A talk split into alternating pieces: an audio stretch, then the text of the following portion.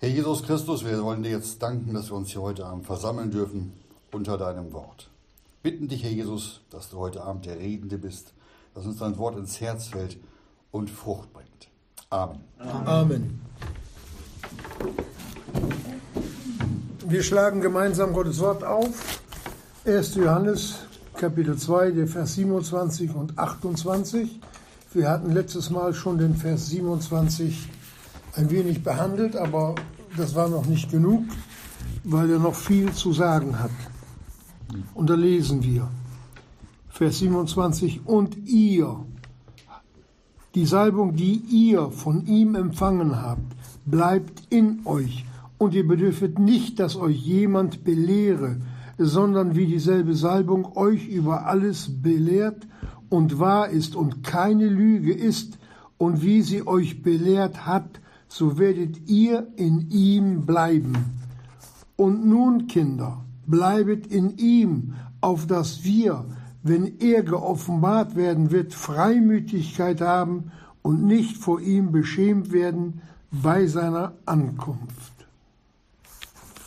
Wir hatten ja in der letzten Stunde oder in den letzten Verkündigungen darüber schon viel gehört, was es heißt, als Kinder Gottes den Heiligen Geist als Versiegelung haben zu dürfen. Dieses Siegel, das niemand brechen kann.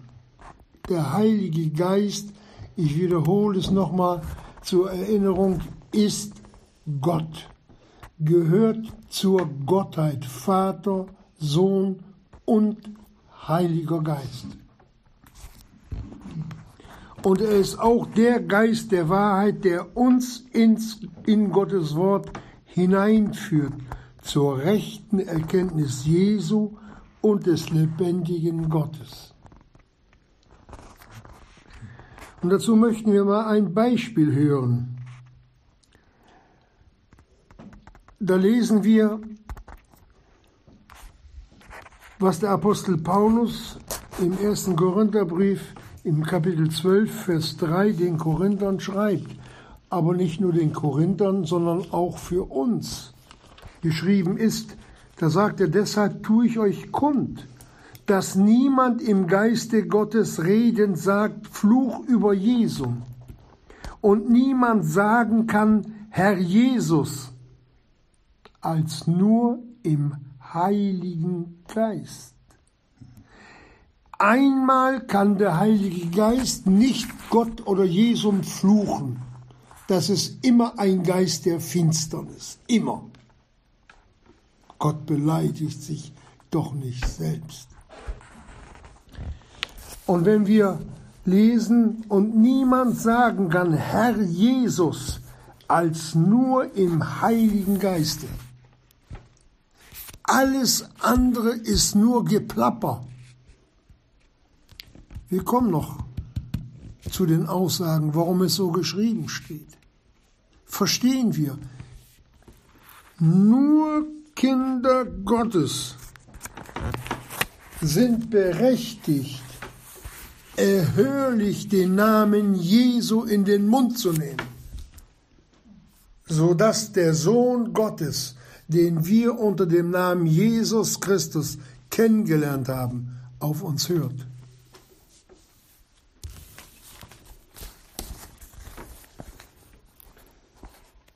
Einem Verlorenen nützt nichts, wenn er hundertmal sagt, Herr Jesus, weil er keine Verbindung zu ihm hat, weil er verloren ist, weil er außerhalb der Wahrheit lebt und steht.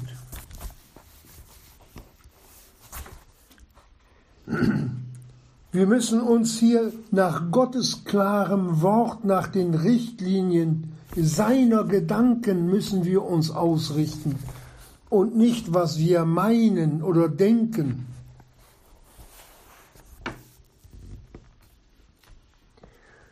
Dieses Wort Jesus auszusprechen, erhörlich, das können nur wir Kinder Gottes. Und welch ein Vorrecht uns der Herr Jesus hier eingeräumt hat. der ist nur für seine Versammlung da.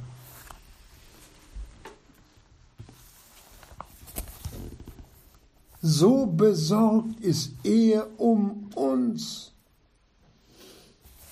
die wir uns haben ja einmal zu ihm hinbekehrt, zum ewigen Leben.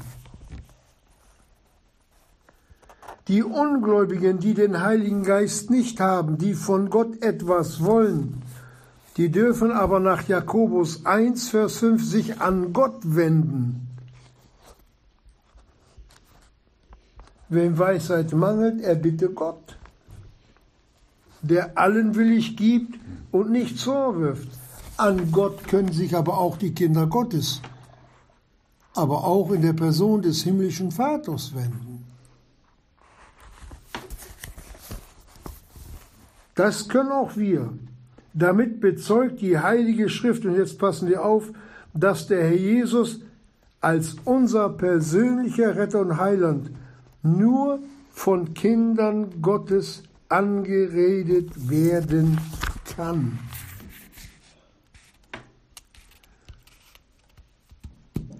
Und dann lesen wir einen Vers, Geschwister, der hat es in sich. Alles, was die Nationen opfern, nicht die Kinder Gottes, die Verlorenen. Wem opfern sie das? Dankopfer. Oder wie sie meinen, wenn Unerlöste den Namen Jesus erwähnen und danken und machen, nimmt der Herr Jesus nicht an. Alles, was die Nationen opfern, opfern sie den Dämonen. So klar und so deutlich redet Gott. Und das müssen wir wissen, wie gestochen scharf sein Wort redet. Und da können wir keine verschwommene Verkündigung machen. Sein Wort schneiden heißt es. Recht teilen. Und nicht rumhacken. Nicht, wenn man so eine Torte nimmt, dann mit, mit dem Vorschlaghammer da die Torte teilt, dann spritzt alles durcheinander. So kann man das Wort Gottes nicht behandeln. Aber, jetzt kommt ein Aber. Wenn Verlorene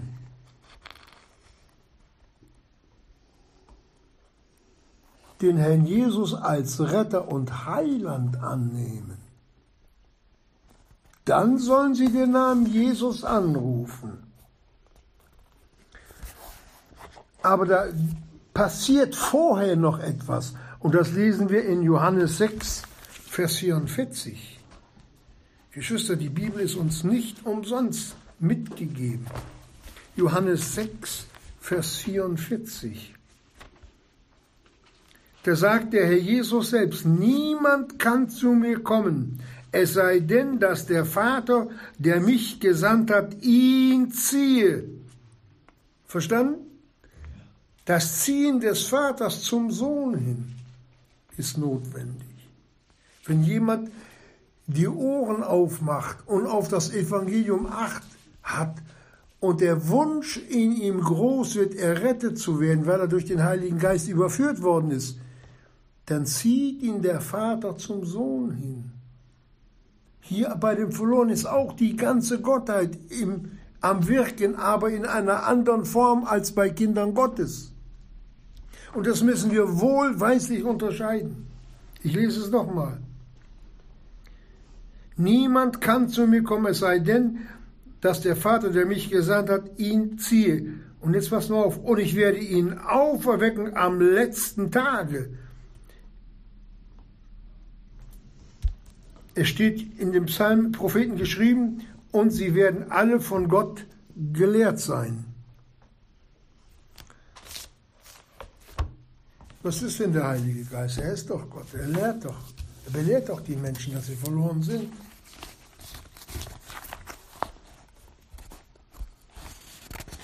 Wir gehen weiter.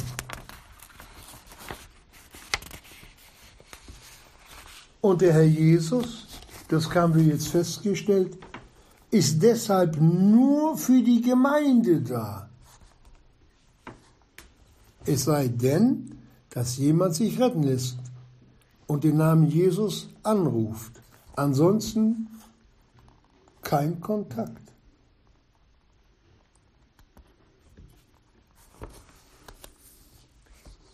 Wir sehen, welch einen Unterschied Gott macht zwischen errettet und Verlorenen. Das ist in der Bibel klar und sichtbar aufgemalt, aufgezeichnet. Es ist das Bild gesunder Worte, das wir einfach erkennen können, weil es einfach ist. Die Bibel legt sich nämlich selber aus.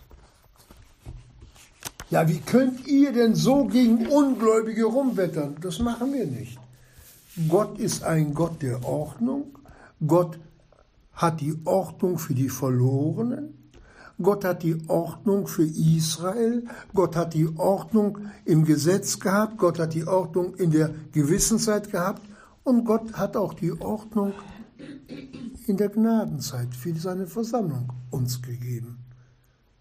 Jeder so, wie es sich gebührt, so wie es nach dem Willen Gottes für uns geschrieben ist. Und das ist alles nur zu unserem Guten, zu unserem Besten.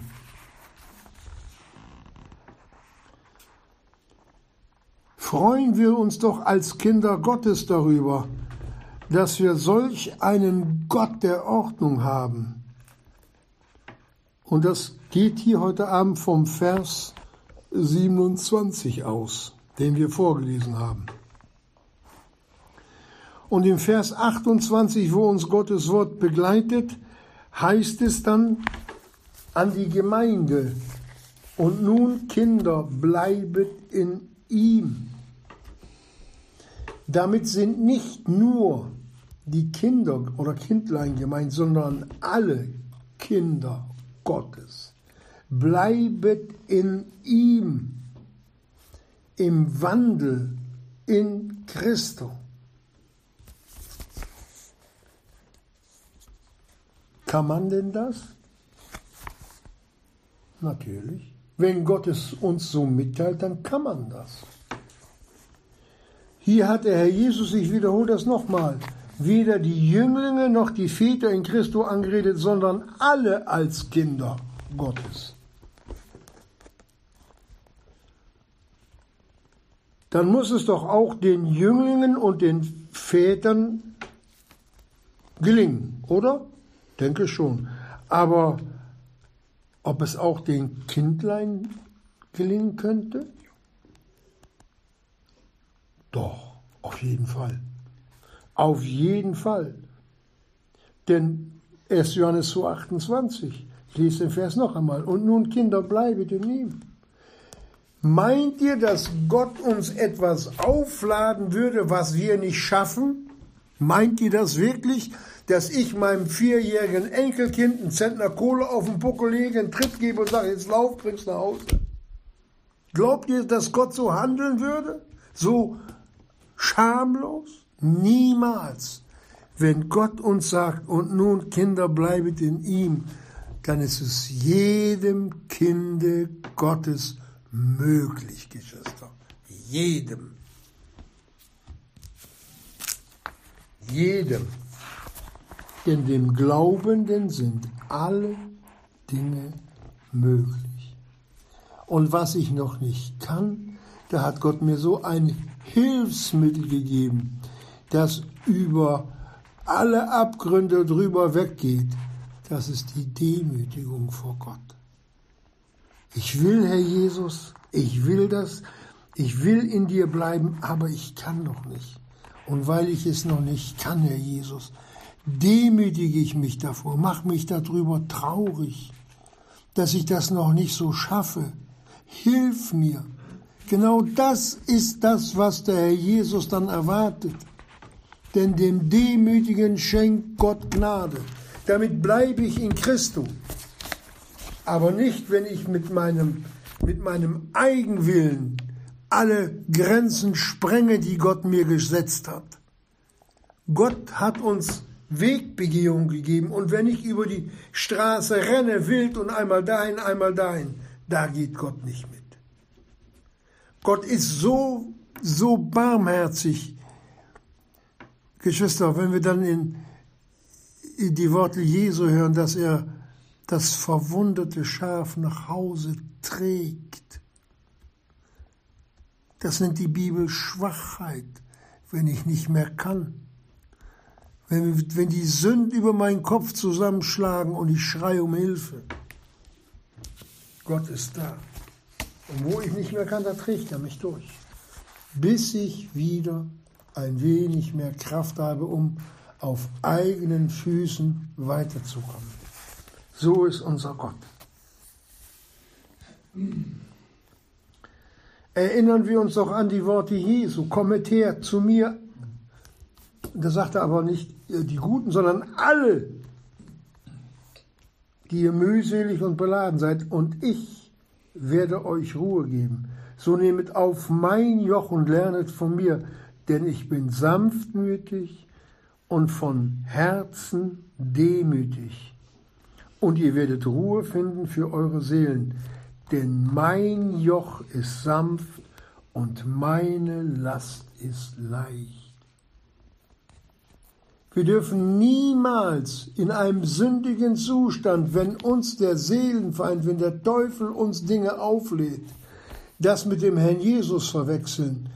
Folgen der Sünde, dass wir Lasten tragen, unter der wir zusammenbrechen und nicht mehr können, weil wir uns nicht demütigen, weil wir Gott geradewegs ins Angesicht heucheln und meinen, das wird schon so gehen. Wenn jemand meint, dass die Gebote Jesu zu schwer sind, die Nachfolge zu schwer, ach, das ist alles so schwer, und die Umstände und die Angst und die Sorgen, das ist Verdrehtheit. Nicht im Worte, sondern bei den Gläubigen. Das ist Unglauben. Das ist Lässigkeit im Worte Jesu, im Umgang mit dem Worte Gottes. Gott wird schon ein Auge zumachen. Er kneift schon für mich ein Auge zu. Habe ich aber noch nichts von in der Bibel gelesen. Steht doch nicht da. Und so redet der Herr Jesus auch, wenn er die unbußfertigen Kinder Gottes anspricht, dass es möglich ist, Geschwister, wirklich zur Buße zu kommen. Es heißt im Worte Gottes, tut Buße. Ja, hat Gott denn uns da auch überfordert? Nein. Niemals. dann wartet man, viele sagen, ich warte immer noch auf ein Zeichen vom Himmel. Äh, wenn du 200 Jahre alt wirst, dann kannst du so lange warten. Da kommt aber nichts. Da kommt kein Zeichen. Hier steht einfach, wenn mich mein Arbeitgeber losgeschickt hat, hat gesagt, hier hast du einen Scheck, geh zur Bank, den einlösen. Da habe ich auch nicht gefragt, ob der echt ist. Da bin ich los. Oder wäre ich losmarschiert und hätte gesagt, hier, mein Chef hat gesagt, äh, Geld her. Hier ist der Scheck. Meint ihr, dass Gott uns etwas auflädt, was wir nicht bringen können? Das wäre so, als ob wir an Weihnachtsmann glauben. Das Gebot ist nicht theoretisch für uns gegeben, sondern soll uns in die Praxis hineinführen, dass wir Täter seines Wortes werden. Geschwister, für unsere Sünden ist der Sohn Gottes in den Tod gegangen, hat er den größten Schmerz auf sich genommen, der jemals erlitten wurde. Und wir nehmen die Dinge der Heiligung so, so leicht. Ach, wird schon gut gehen. Wir vergessen, dass der Sündelohn der Tod ist. Wie viel Leben, wie viel Leben, die Ewigkeit wird zeigen, vorzeitig beendet wurden, weil die Reinigung, die Heiligung nicht vollzogen wurde. obwohl das nötige Licht dazu war. Und dann kommen die Gläubigen oftmals und dann kommen sie nur mal mit so einem kleinen Stückchen raus. Immer nur mit so einem, anstatt dieses Fundbutter auf die Waage zu legen, kommen sie mit, einem, mit einem Esslöffel voll an. Ja.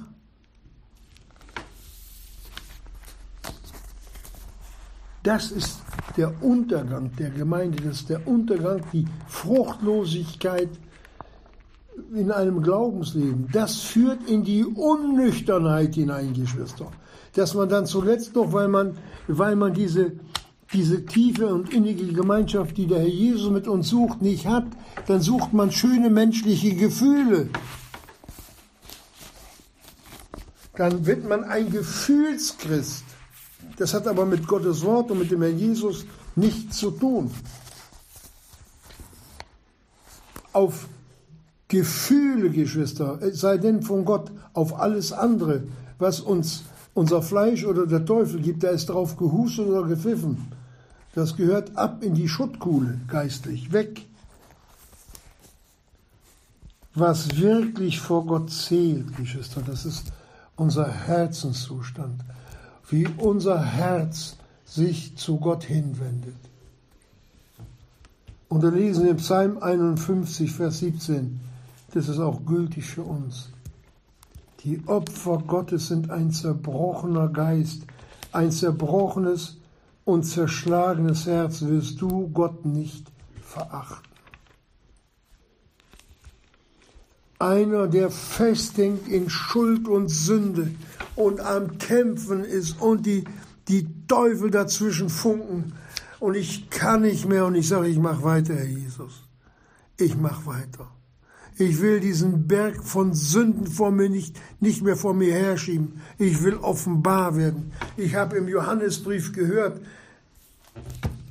dass du oder dass ich in dir bleiben soll.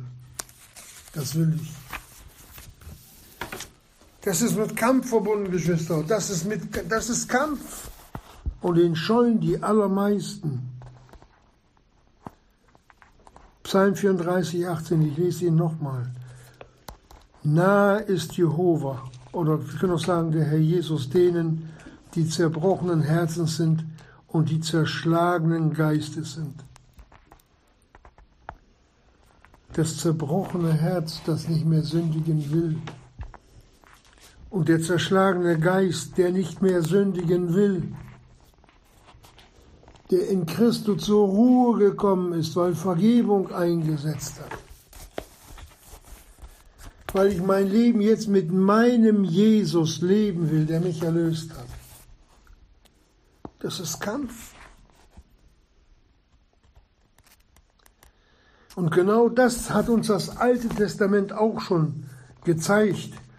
Die Hingabe an Gott dargestellt, damals schon im Brandopfer, das nur für Gott allein war. Und solch ein Brandopfer, den hatte der Abraham auf den Altar gelegt, dieses Brandopfer, es war sein Sohn.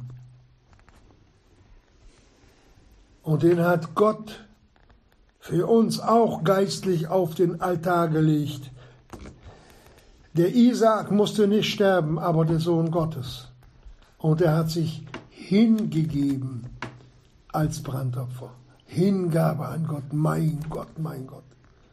Ich tue deinen Willen. Und genau das sollen wir versuchen, versuchen, versuchen, bis es doch ab und zu mal klappt. Hingabe an deinen Erlöser. Hingabe an deinen Gott und Vater. Das ist das, was hier der erste Johannesbrief ganz groß uns vor die Herzen stellt. Das ist das, was der Herr Jesus in Lukas 22, 42 gebetet hat. Nicht mein, sondern dein Wille geschehe.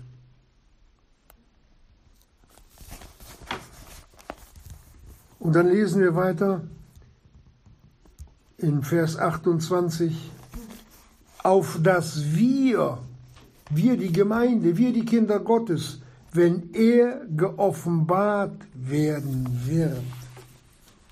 Ja, das wird noch was werden, Geschwister. Da werden viele beim Sündigen überrascht werden, wenn sie, wenn sie, wenn sie von der, von der Sünde weggerissen werden und nicht wissen wie. Und plötzlich stehen sie vor ihrem Erlöser und schauen ihn in die Augen. Oh, das wird ein Zustand sein. Das wird ein Zustand sein. Wenn man plötzlich sein ganzes Leben vor sich hat und weiß, ich hab's bewusst vermasselt. Das wird eine Beschämung sein vor Gott, vor den anderen. Das wird eine Beschämung sein. Und da wird man sich fragen, warum habe ich mein Leben mit Christus und durch ihn nicht in Ordnung gebracht? Aber da, da brauchen wir nicht mehr zu fragen, da wissen wir, weil wir nachlässig damit umgegangen sind, weil wir dem Worte Gottes ausgewichen sind an dieser Stelle, weil wir Christus nicht ernst genommen haben mit seinem Opfer am Kreuz. Das ist der Punkt. Weil die Liebe zur Sünde größer war als die Liebe zum Herrn Jesus. Das ist der Punkt, die Schwester. Hier zielt der Apostel mit diesem, wenn er geoffenbart werden wird, auf unsere Entrückung an. Da zielt er darauf hin. Und da weiß keiner, wann er kommt. Keiner. Haben sich ja schon viele versucht, aber die sind alle mit auf die Schnauze gefallen geistlich. Die hätte man damals in der Zeit der Propheten, als es in Israel um das Wort Gottes ging, hätte man die gesteinigt wegen falscher Aussagen. Keiner weiß Zeit noch Stunde, Matthäus 25, 13, sondern wir sollen alle Zeit bereit sein. Wer nicht bereit ist, den Herrn Jesus zu empfangen, dass er kommt, mich, ich spreche jetzt von mir, jeder für sich selbst, dass er mich abholt, der reinigt sich nicht. Da liegen sündige Gebiete zwischen, die diese Vorfreude auf die Ewigkeit und um seinen Heiland zu sehen, nicht aufkommt. Da stimmt was nicht. Das kann man bei frisch erretteten Kindern Gottes noch verstehen. Alles klar. Die müssen noch belehrt werden, die müssen noch geführt werden. Aber wenn das so langsam Schritt für Schritt weitergeht, denn der 1. Johannes sagt ja in Kapitel 3, Vers 3, der diese Hoffnung hat, der reinigt sich selbst gleich, wie er rein ist. Wo diese gottgemäße Reinigung nicht stattfindet, fehlt zu rufen, Herr Jesus, komm doch, komm doch bald.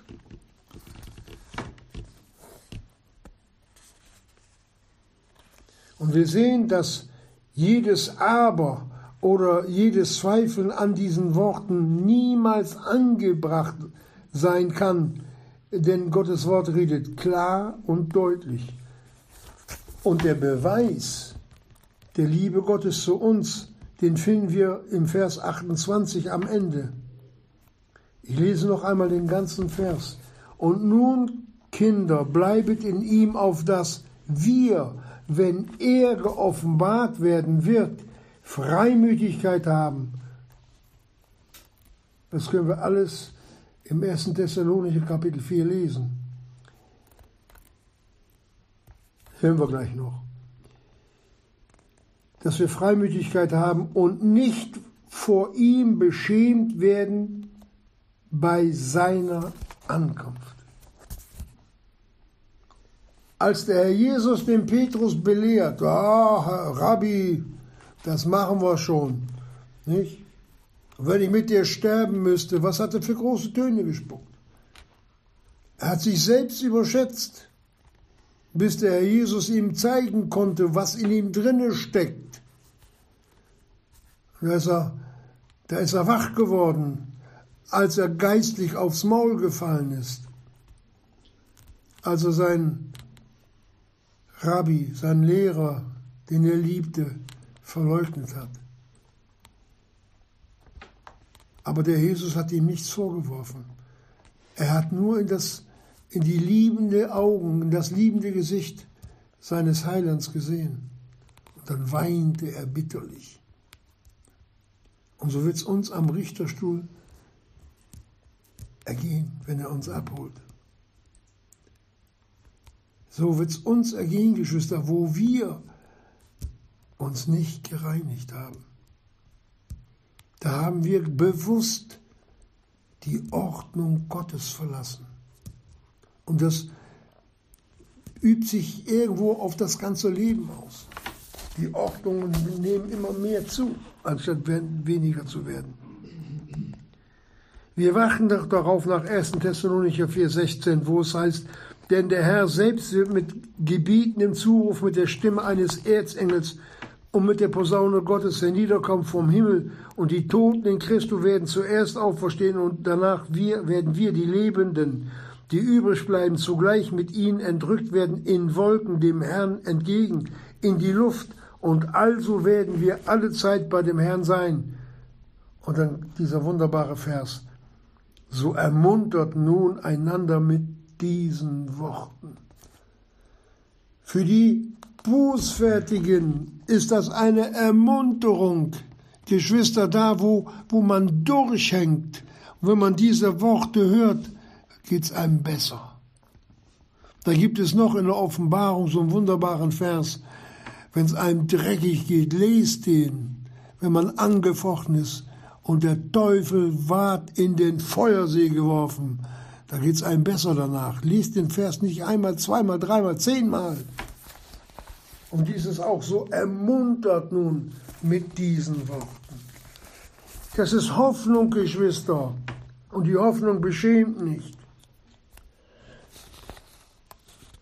Hier können wir wirklich sagen, mit Recht, Jesus unser Schicksal.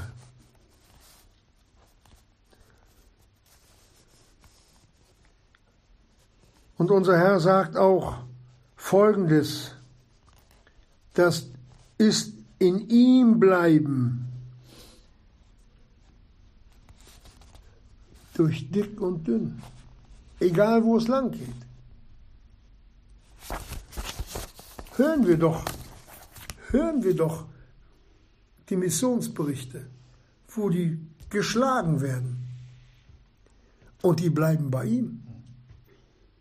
Die ersten Jünger, die, haben, die, die sind auch so ein bisschen durchgedroschen worden. Die kamen weinend an, ne? haben sich beklagt, ganz bitter. Nein. Die haben sich gefreut, würd, gewürdigt zu sein, Schmach zu leiden, um Christi willen. Und wie sieht es bei uns aus? wenn das Heilige, nein, das Heilige, das dreimal Heilige Ich beleidigt wird. Wenn dann der Bruder gleich so böse ist, mir ein Wort der Wahrheit zu sagen und ich ausflippe, so ein Böser. Oftmals werden die Verkündiger so für böse Leute gehalten. Der Jesus hat aber etwas ganz anderes gesagt in Lukas 14, 27. Und wer nicht sein Kreuz trägt, das, was der Herr Jesus dir auflegt oder auflegen möchte, und mir nachkommt, kann nicht mein Jünger sein. Hier ist die ganz klare Ansage, wer ein Jünger Jesu sein will und kann oder es nicht ist. Gott ist ein Gott der Ordnung.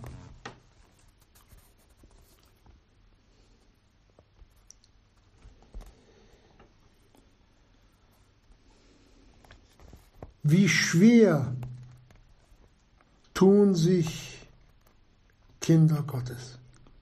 Wie schwer.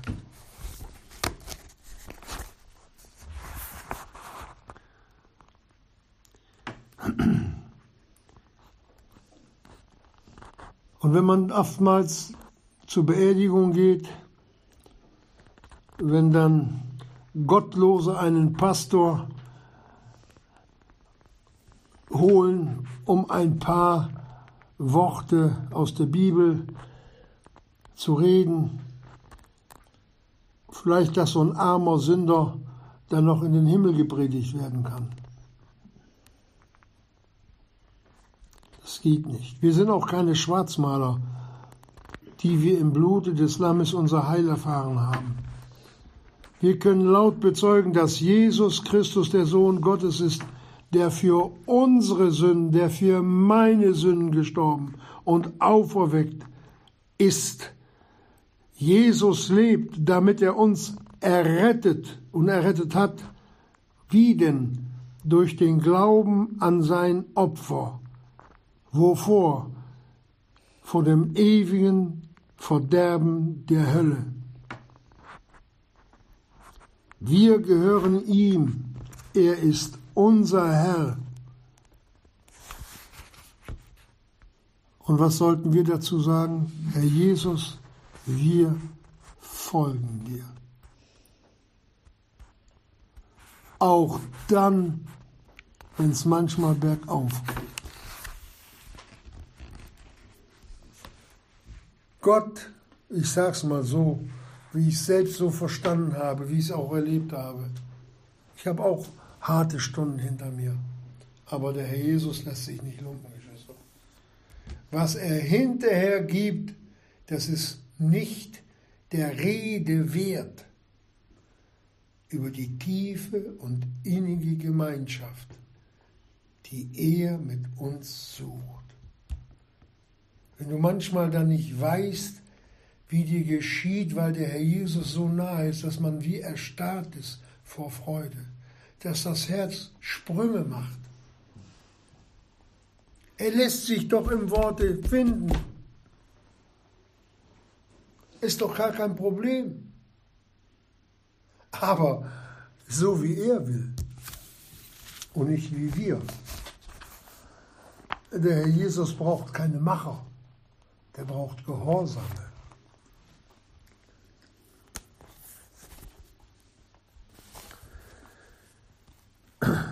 Und viele Lügen, von denen wir schon so häufig gehört haben und auch heute Abend, die fressen sich weiter voran wie Krebs. Aber das Wort Gottes ist ungebunden und duldet keine Vermischung mit Lüge. Das dulden wir, aber Gott nicht. Und dass wir durch falsche Lehre und falsches Handeln, wo andere uns bei sehen und es nachahmen, dass wir einen anderen Jesus den Menschen vorleben, einen anderen Jesus verkündigen und dass wir dann unserem Herrn etwas in die Schuhe schieben und wir ihn so darstellen, wie es uns dann der Teufel eingegeben hat. Das ist die Endkonsequenz. Und jetzt kommen wir noch einmal zum Vers 18. Kindlein,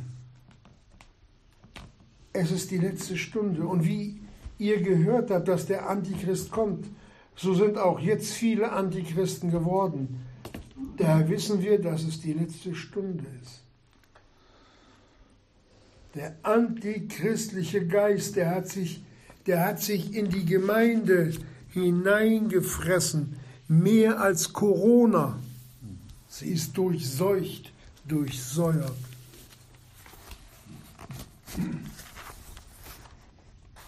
Glaube ich nicht. Doch, kannst du glauben. Brauchst nur auf dein Herz zu hören, was aus dem Herzen hervorkommt. Daran merkt man die Skala, was sich da im Herzen drin abspielt. Werd mal mit deinem Herzen vor Gott offenbar.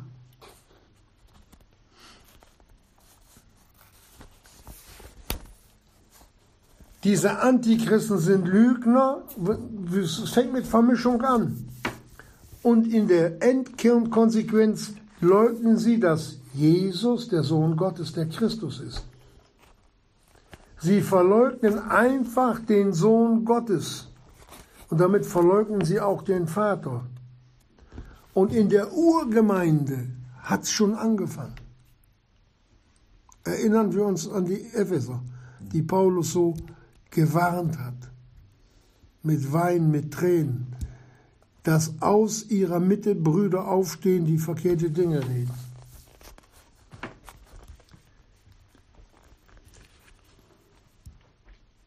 Aber es geht weiter.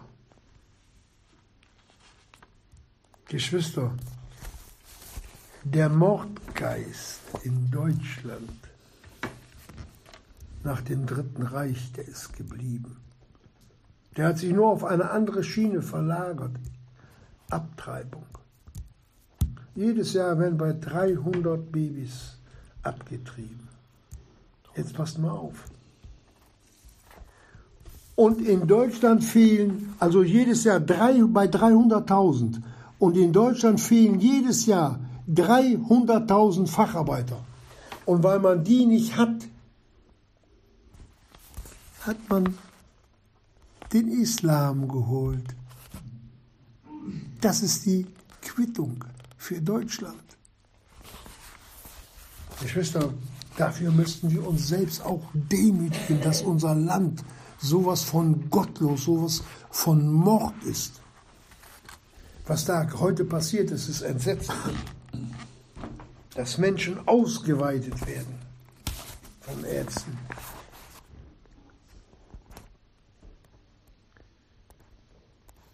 Und heute bekehren sich dann die, nicht die Islam zum Christentum, sie evangelisieren nach ihrer Art in Deutschland und viele laufen rüber. Sind sogar viele Deutsche mit zum IS rübergelaufen, haben da drüben mit fleißig gemodelt, mit deutschem Pass. Das ist das Gericht Gottes über die Blutschuld, dass man das Evangelium Jesu Christi nicht mehr nach der Wahrheit verkündigt. Dass man anstatt Gott hier ein bisschen Gottchen macht. Ein bisschen Jesuslein, ein bisschen Weihnachten, ein bisschen Ostern, ein paar Ostereier, ein paar Weihnachtskugeln. Das ist so der Überrest vom Christentum. Vielleicht erkennen wir jetzt den Vers 12, äh 21b, weil ihr sie wisst, die Wahrheit, weil ihr sie wisset und dass keine Lüge aus der Wahrheit ist. Aus der Wahrheit, wenn man sie verkündigt, kann keine Lüge rauskommen. Das geht nicht. Das geht nicht. Unmöglich.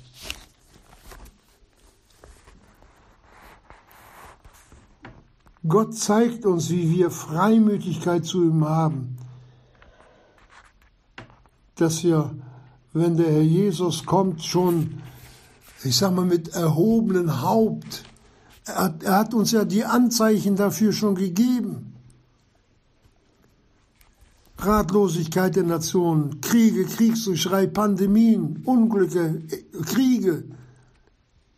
Wenn diese Dinge anfangen zu geschehen, dann sagt er uns, dann erhebet eure Häupter, schaut nach oben, ich komme bald, heißt das. Das sollte unser, unsere Blickrichtung sein, himmelwärts und nicht nach unten in Sünde und Unreinheit.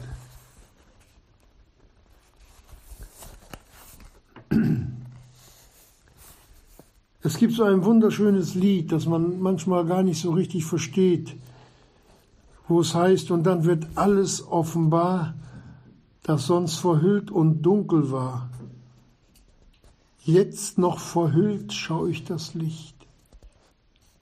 Jesus. Ich schaue auf meinen Heiland. Betrachtet ihn.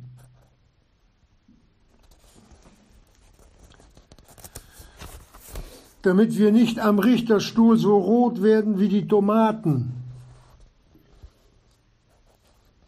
dass wir im Bild der Schande geistlich nackt vor ihm stehen.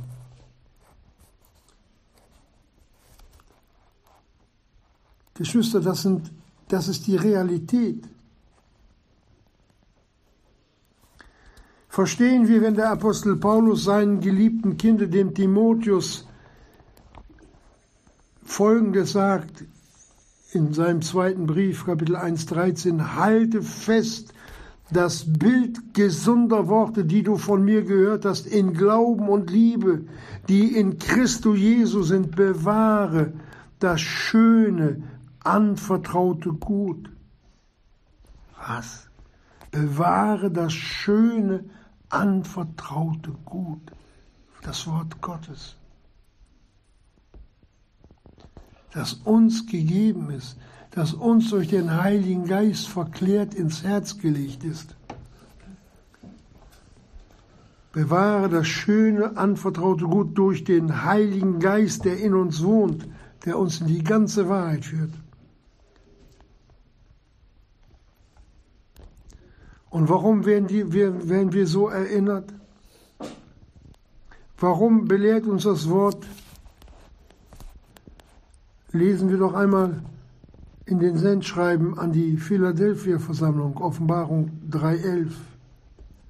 Da sagt der Herr Jesus, da hat er es nochmal angekündigt, der Gemeinde, die den Herrn Jesus liebte die Gemeinde der Bruderliebe. Aber nicht, weil die gesagt hat, wir lieben dich, Herr Jesus, sondern der Herr Jesus hat sich angeredet, weil du, du hast eine kleine Kraft, aber weil du mein Wort bewahrt hast. Es sind auch die Worte des Herrn Jesus. Der ist es, der mich liebt, der mein Wort hat und es tut. Täter. Aber so in der Offenbarung 3.11 Sag, ruft er, ich komme bald, halte fest, was du hast, auf dass niemand deine Krone nehme. Niemand. Zum Schluss wollen wir noch einmal Johannes 14, Vers 23 aufschlagen. Dann ist aber auch wirklich Schluss lesen wir jetzt nochmal.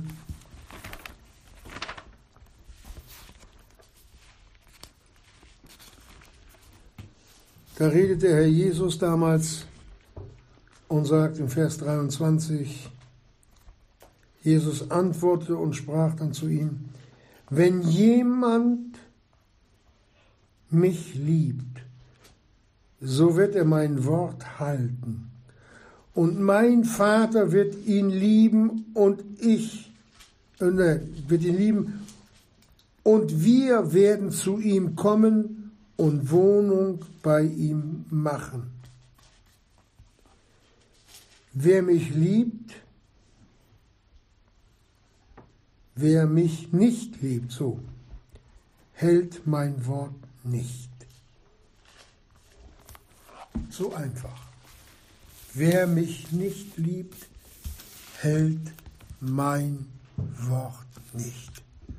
Und die schöne und wunderbare Gemeinschaft mit dem Herrn Jesus und mit dem himmlischen Vater und dem Heiligen Geist, der betrübt ist. Es wird dunkel, wir vergessen viele Dinge,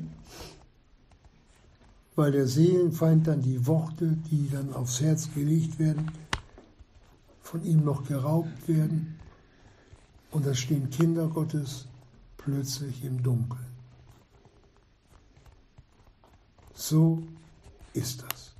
Und davor möchte uns der Herr Jesus bewahren, dass wir uns ermuntern lassen durch diesen wunderbaren ersten oder zweiten oder dritten Johannesbrief, je nachdem, wo wir dann sein werden, dass es nur zu unserem Guten für uns geschrieben ist. Lassen wir doch das Wort an uns ran. Lassen wir es doch an uns arbeiten. Lasst uns doch unseren Eigenwillen, unsere eigenen Gedanken gegen das Wort Jesu im Gehorsam tauschen. Amen.